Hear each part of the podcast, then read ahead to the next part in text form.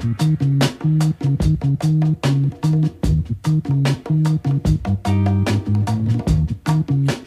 is Detroit Today on 1019 WDET. I'm Stephen Henderson. As always, thanks very much for joining us. It's no secret that it can be a challenge to find a doctor that will take your health concerns seriously.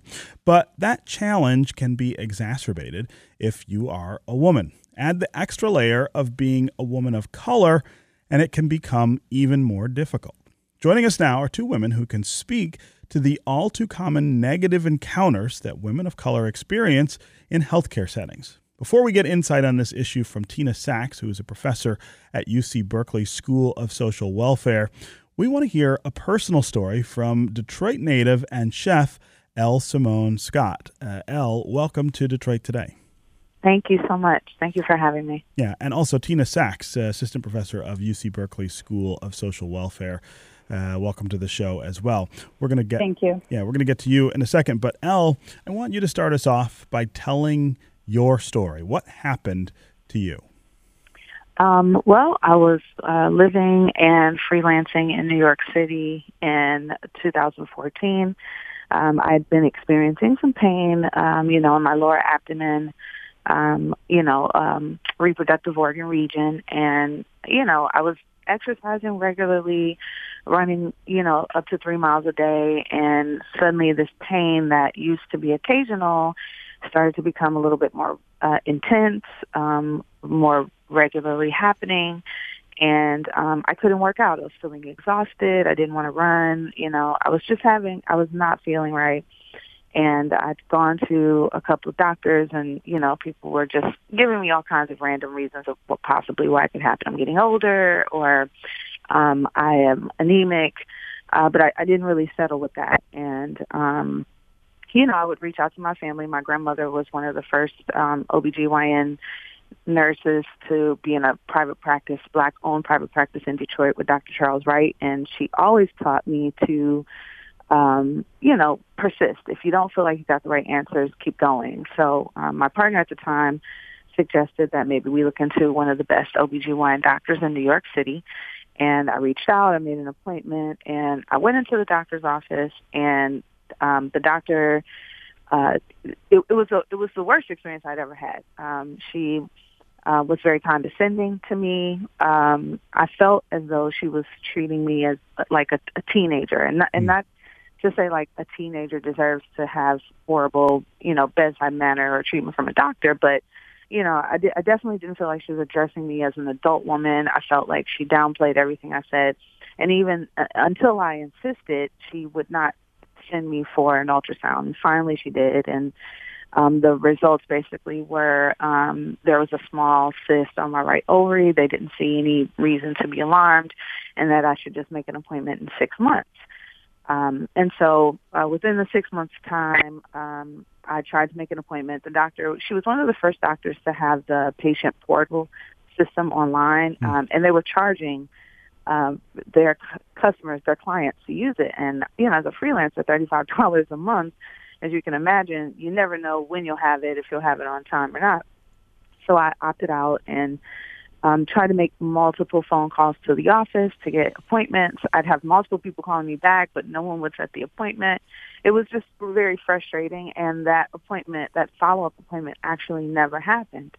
And so, um, over a span of two years, the a pain that became that was once occasional was daily, and I was living off of um, like ibuprofen or Advil just to get through the day. Um, and it wasn't until 2016 that I relocated to uh, Boston uh, to work for America's Test Kitchen, and um, I thought this would be a great time to just you know revisit my all my medical things. You know, like I have a full time job now. I'm no longer freelancing. I can, you know, take a look at all all of everything and make sure everything's going fine. And I encountered um, a doctor, Dr. Vivian Hernandez from the New England Gynecological Group. Mm-hmm. She um, heard me and she took my concern seriously and sent me for another ultrasound two years later just to find um, what she said, and this is a quote, you have a cyst that has cancerous characteristics. I'm going to refer you to oncology at Dana-Farber Cancer Institute. I knew immediately, like those words, um, cancer's characteristics, oncology. I'm like, you don't send someone to oncology for a supposition. You send someone to oncology when you know that there's something wrong. Mm. And it was the exact same cyst in the exact same position. Um, and it had now grown to stage 1C3 ovarian cancer. Wow. And I was diagnosed formally after surgery, and then I went through six rounds of chemo and ended chemo in January 2017. So, so tell me how similar this experience was to your other encounters with healthcare over the years. Did you feel like this was just one more instance of uh, someone not taking you seriously, of someone not acting with with you know haste and urgency around something that that deserved it because you were a woman or because you were African American? For sure. Um, I, I think as I look back over time, um, I remember having a cyst, um, an ovarian cyst rupture in my 20s. And I remember going to the doctor. I think I went to urgent care and um, I was given like they did a, a a pap exam and then um pain meds and pretty much sent me on my way. Like I cannot honestly tell you that I remember them telling me definitively what happened other than a cyst rupturing because that could be um, a tubal pregnancy. It could be it could have been a, a multitude of things, you know. But to this day, and I have a very good memory when it comes to my body, um, I could I couldn't tell you what the final diagnosis was when I left there. Um, and as I also think back over time, I think of many times in my younger years when I didn't know better and really know how to advocate for myself that I perhaps maybe left, you know, doctor's appointments or, you know, things with information that just didn't make sense to me, you know, and it's like, as a patient, I don't want you to talk over my head. I do want to understand what's happening with my body, and if you don't do that, it I, it could easily be interpreted as as dismissive. Hmm. Hmm.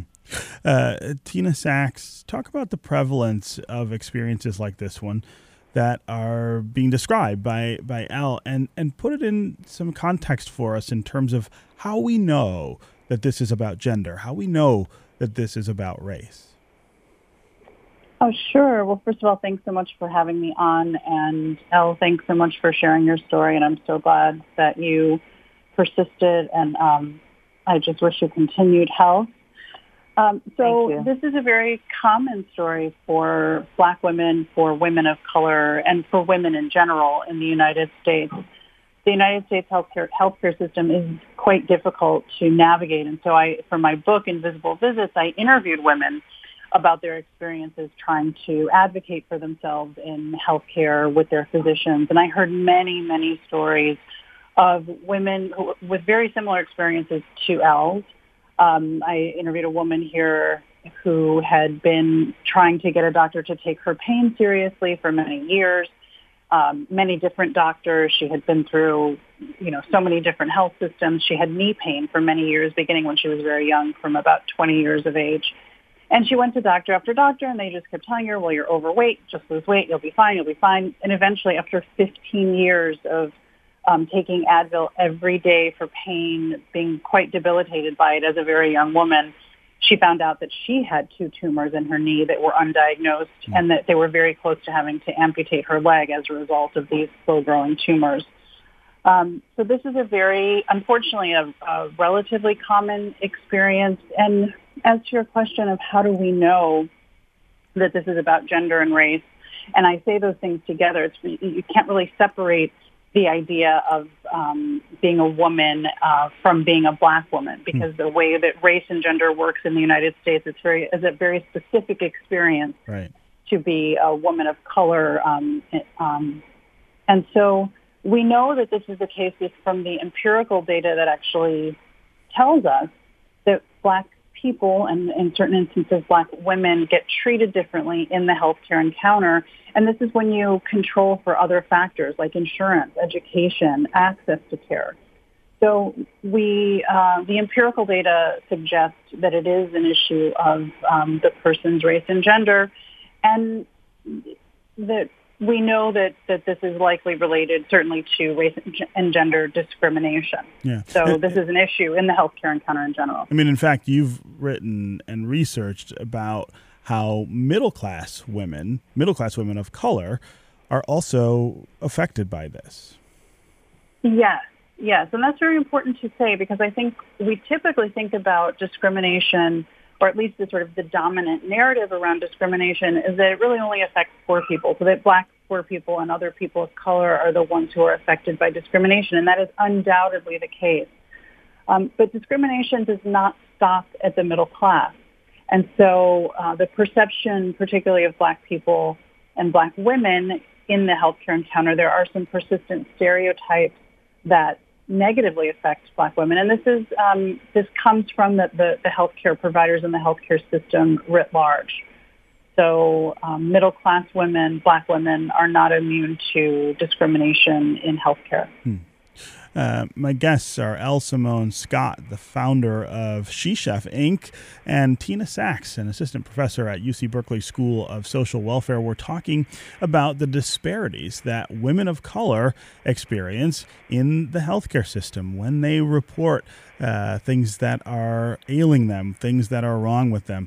They are not treated the same as other patients. There is uh, a bias and discrimination that takes hold and results in differing care. Uh, we're talking this hour about challenges in the healthcare system with access uh, that have to do with race and gender uh, and economics. Uh, if you want to join the conversation, give us a call and tell us what your experiences have been uh, with the healthcare system. Uh, do you trust healthcare providers to make the best decisions for you and for your health all the time?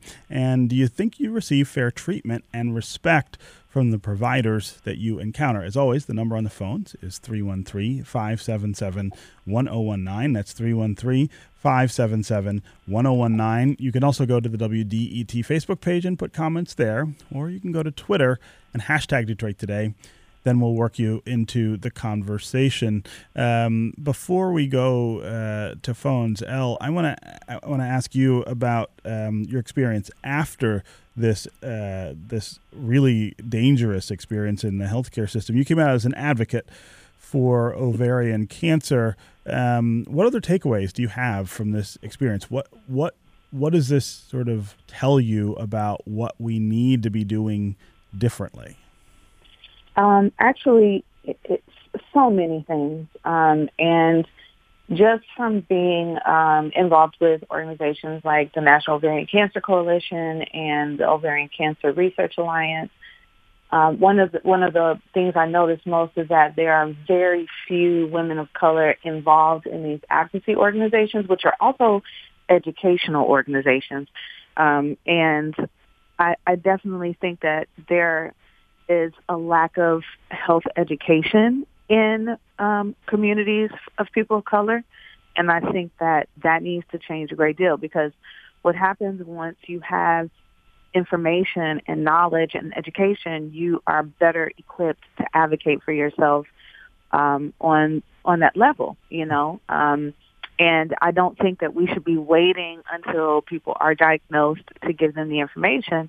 We should be giving people information about health um, just generally, generically, so that they, when when they encounter these things, they know what to do.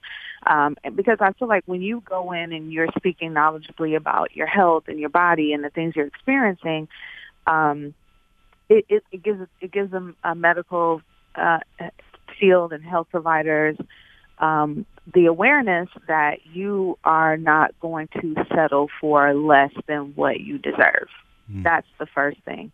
Um, you know, the second thing is, uh, you know, just I think that the medical system, administratively and and otherwise, really needs to kind of like just really re- do a. They need a revamp. You know, they need.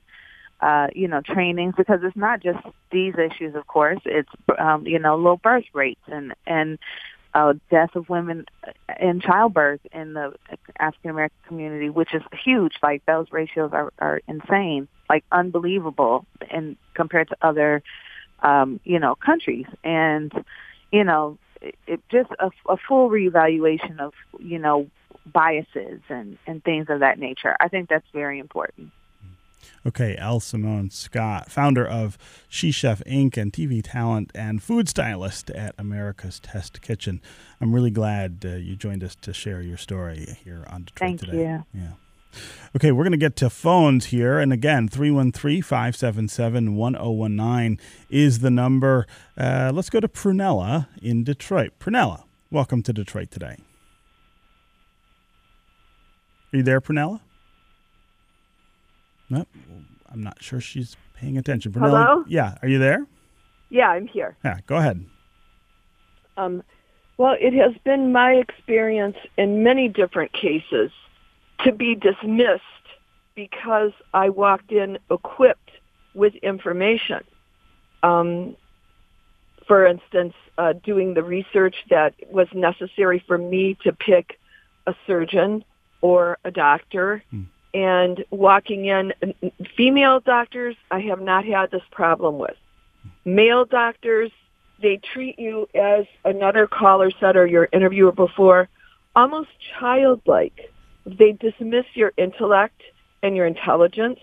They um, have a tendency to say it's uh, like doctor knows best, which obviously is not always the case. And it's really been difficult to pick um, a surgeon or a primary care doctor that is willing to listen, but also um, I personally treat homeopathically and I mix the East with the West with my medicine and find doctors that will acknowledge that, yes, if I do this, it is going to help me. Mm. Or to try and dismiss that and say, you know, take a pill, take take the placebo. This is going to make it go away for a minute, but I want to make whatever is going on with me go away forever. Right, right. you know, that's how we take care of ourselves. Yeah. Uh, Pernell, I, I really appreciate your calling and and sharing your experience. Uh, Tina Sacks, I, I wonder about something in particular she said there, um, this idea of the gender of the physician, what role that plays in this dynamic that, uh, that you've been writing and researching about. Sure. Um, so the gender and the and as well as the, the combination of race and gender for the provider can have uh, a, a, an an important effect, a positive effect on the relationship between the patient and the provider. And so uh, the women in the book, for the, the women I interviewed for my book, frequently discussed preferring a woman provider, particularly for anything reproductive, so for any um, gynecological care. That was something that was very important for them. And the research also demonstrates that when you are in a uh, when the woman is the, the provider and the patient are both women, that there is something there that communication is facilitated, that there are, there tends to be a little bit more um, of an ability for the provider to see you, as someone suggested, uh, to understand your concerns and your lived experiences as as a woman, as a person who's living in a body with the kind of parts, reproductive and otherwise, that women have. Um, but that is only that's only part of the story. It's certainly helpful, but it doesn't go all the way because the healthcare system is a big, is a dominant structure. It's um, 20% almost of our gross domestic product in the United States. It's a huge industry. And so having a woman or a black woman or a black person as your provider alone does not necessarily do away with these kinds of biases and discrimination, but it is a start. Hmm. Uh, and I also wonder, though, given the prevalence of males in the field, right? Uh, there are lots and lots of male doctors. What what are the things that we need to do to make them more receptive uh, to to these differences, more aware of these differences, and then better able to provide better care? So there are some movements afoot to try to get providers, healthcare providers, particularly particularly male providers, but just across the board, to think about, to think differently about the patients that they see in general. So that there's something, we're trying to get patients, providers to actually think about the structures of society so that they don't, they don't resort to stereotypes when they see a black woman and a, a black woman maybe working extra jobs or having a harder, a harder time, maybe doesn't have as much um, socioeconomic support, instead of thinking about that as sort of a, an individual failing of a, of a black woman, to think about the reasons why that might be the case. Um, and to have more empathy for the, the particular circumstances that women are facing, that black women in particular are facing, that might lead them to have stress or to have fibroids or the particular kinds of health conditions that um, that black women and other women of color face in the United States. Hmm. Okay, Tina Sacks, uh, assistant professor at UC Berkeley School of Social Welfare. It was really great to have you here for this conversation on Detroit Today. Thank you so much for having me. All right, up next, we're going to look at how mothers and infants are being treated in healthcare settings and what solutions are being created to ensure more equity and quality and care in that field. Stay with us and stay with us on the phones. Rhonda in Detroit, Kathleen in Detroit, Annette in Southfield, Tom in Northwest Detroit. We will get to all of you next as well. Stay with us on Detroit Today.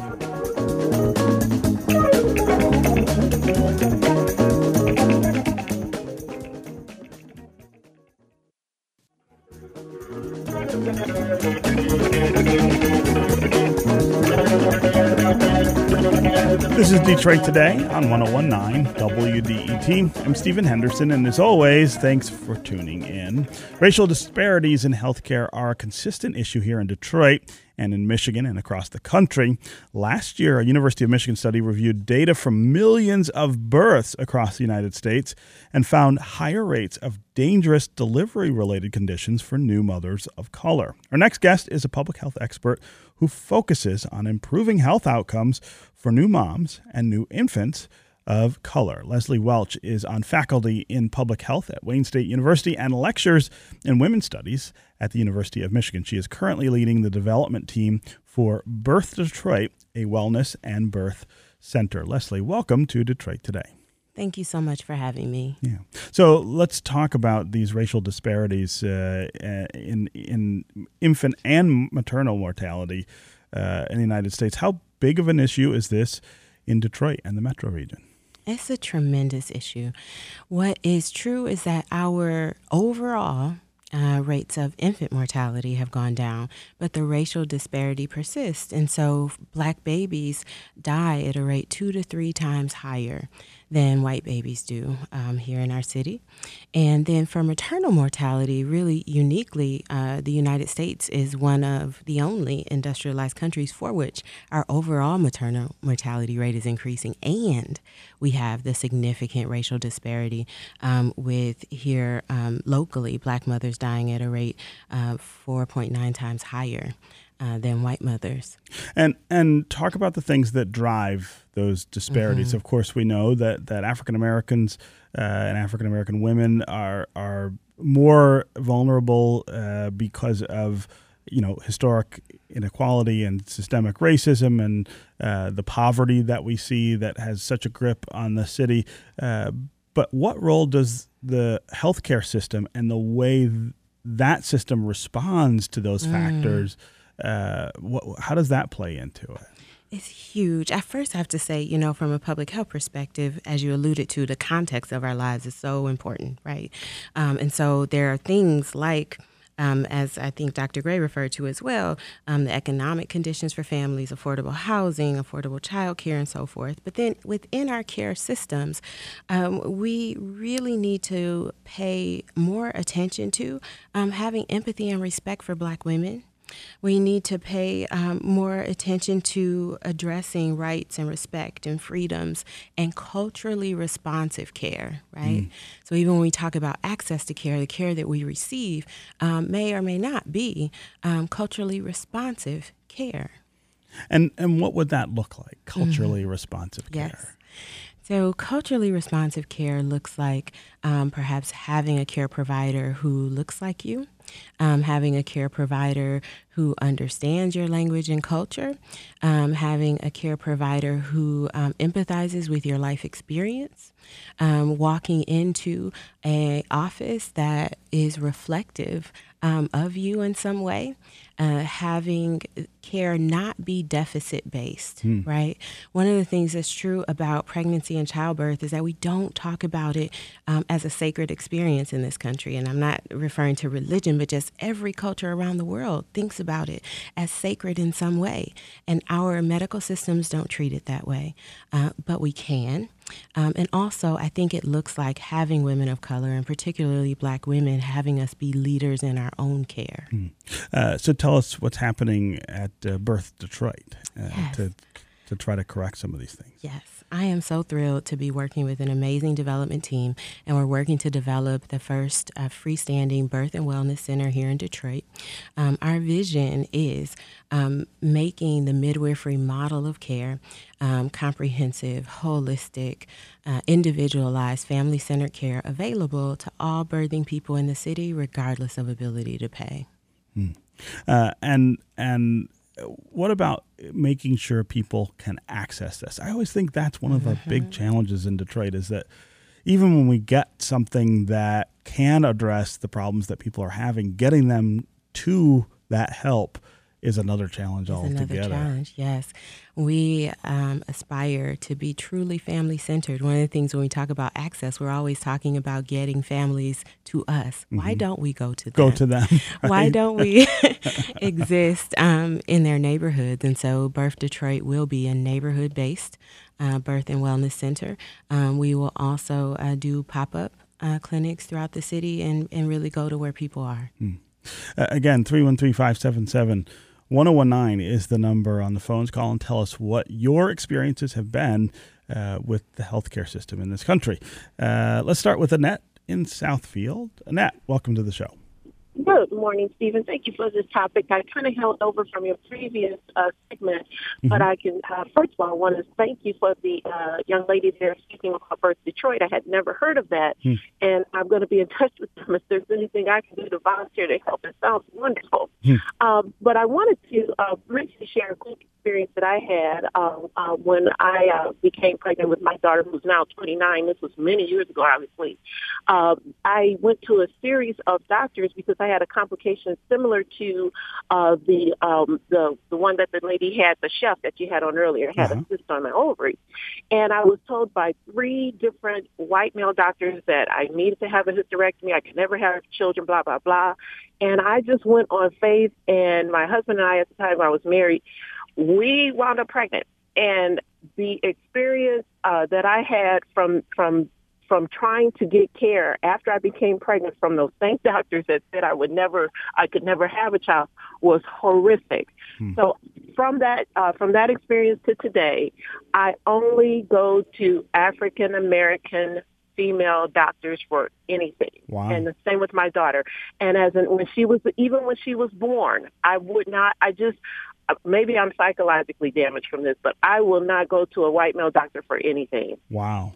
I, that's a that's a pretty extreme reaction in that, but I, I think it'd be hard to argue with uh, with your decision based on based on your experience. Um, my concern, obviously, would be that that the number of physicians who are black women is uh, a lot lower than the number who are white or or white male, and so of course then you're you're also you know um, that's another challenge for you for you to get over. But but I completely understand uh, what you're saying, and I'm sorry about uh, about the experience you had. Uh, let's go to Rhonda in Detroit. Rhonda, welcome to the show. Uh, and and thank you again. Same as the uh, previous um, uh, young lady that was talking. I really appreciate you covering this uh, this issue. First, I want to just say that I just recently was diagnosed with breast cancer, and so and understanding the health disparities and how um, health service is uh, given to African American women, I went into this uh, institution looking at those disparities. But I wanted to say something about the history of black hospitals in the city of Detroit. Mm. Uh, one in particular was Sidney mm-hmm. A. Sumby mm. Memorial Hospital, and Sidney A. Sumby Memorial Hospital was in River Rouge, Michigan. I was born at that hospital. My oldest son was born there. My brother was born there. My dad worked at that hospital for 30 years. I worked at the same hospital for 10 years, and my brother worked there. My uh, father and mother died in that hospital. And so what I'm speaking about is the uh, health care and how it was provided to African Americans during segregation. The hospital was built because at that time we could, as blacks, we could not go to the hospital Right. in Wyandotte. We could not go to the Lynn Hospital in Lincoln Park. So uh, during segregation, we of course, provided ourselves with whatever we had. Also, the doctors lived in our communities, hmm. the attorneys and things of the teachers lived in our community because of segregation. But in the early 1980s, there was legislation passed in the state of Michigan declaring that there were too many hospital beds in the state of Michigan. And so, thus, they had to reduce the number of hospital beds. Hmm. Thus, the elimination of the black hospitals in the city of Detroit. I think that at one time there had to have been close to eight hospitals. When I grew up in Ro- uh, River Ro- Rouge, Rhonda, I don't, I don't mean to cut you off. We're going to run out of time, and I really want to get Leseliey Welch to respond to to what you said in our previous caller about this idea of of only dealing with black physicians. I mean, that's a it's a pretty uh, it's a pretty radical uh, approach to it. I, I wonder if it will result in better care. Is the question. I think that is um, it's difficult um, to speak to. I think certainly, um, as the the first caller spoke about, I mean, there's real trauma there, right? And so you have um, a, a response to that, um, and it is, I think. One natural response is to want a provider whom you know you feel like relate to understands you, you, right. who can relate to your experience. I think um, what is true and what is challenging um, to speak to what the most recent caller said is um, the sort of limitations um, in numbers of care providers uh, in our in our city or or around the country in general, and um, it's something that we need to take a look at. In addition to right? Um, really doing the work um, to train providers of all cultures and races to value all women and children equally. Yeah. Okay. Leseliey Welch, uh, leading the, the development team at uh, Birth Detroit, where you can find more information at birthdetroit.com. Thanks very much for being here. on Thank you for today. having me. All right. That's going to do it for me today. I'll be back tomorrow. This is 1019 WDET, Detroit's NPR station, your connection to news, music, and conversation. We'll talk again tomorrow.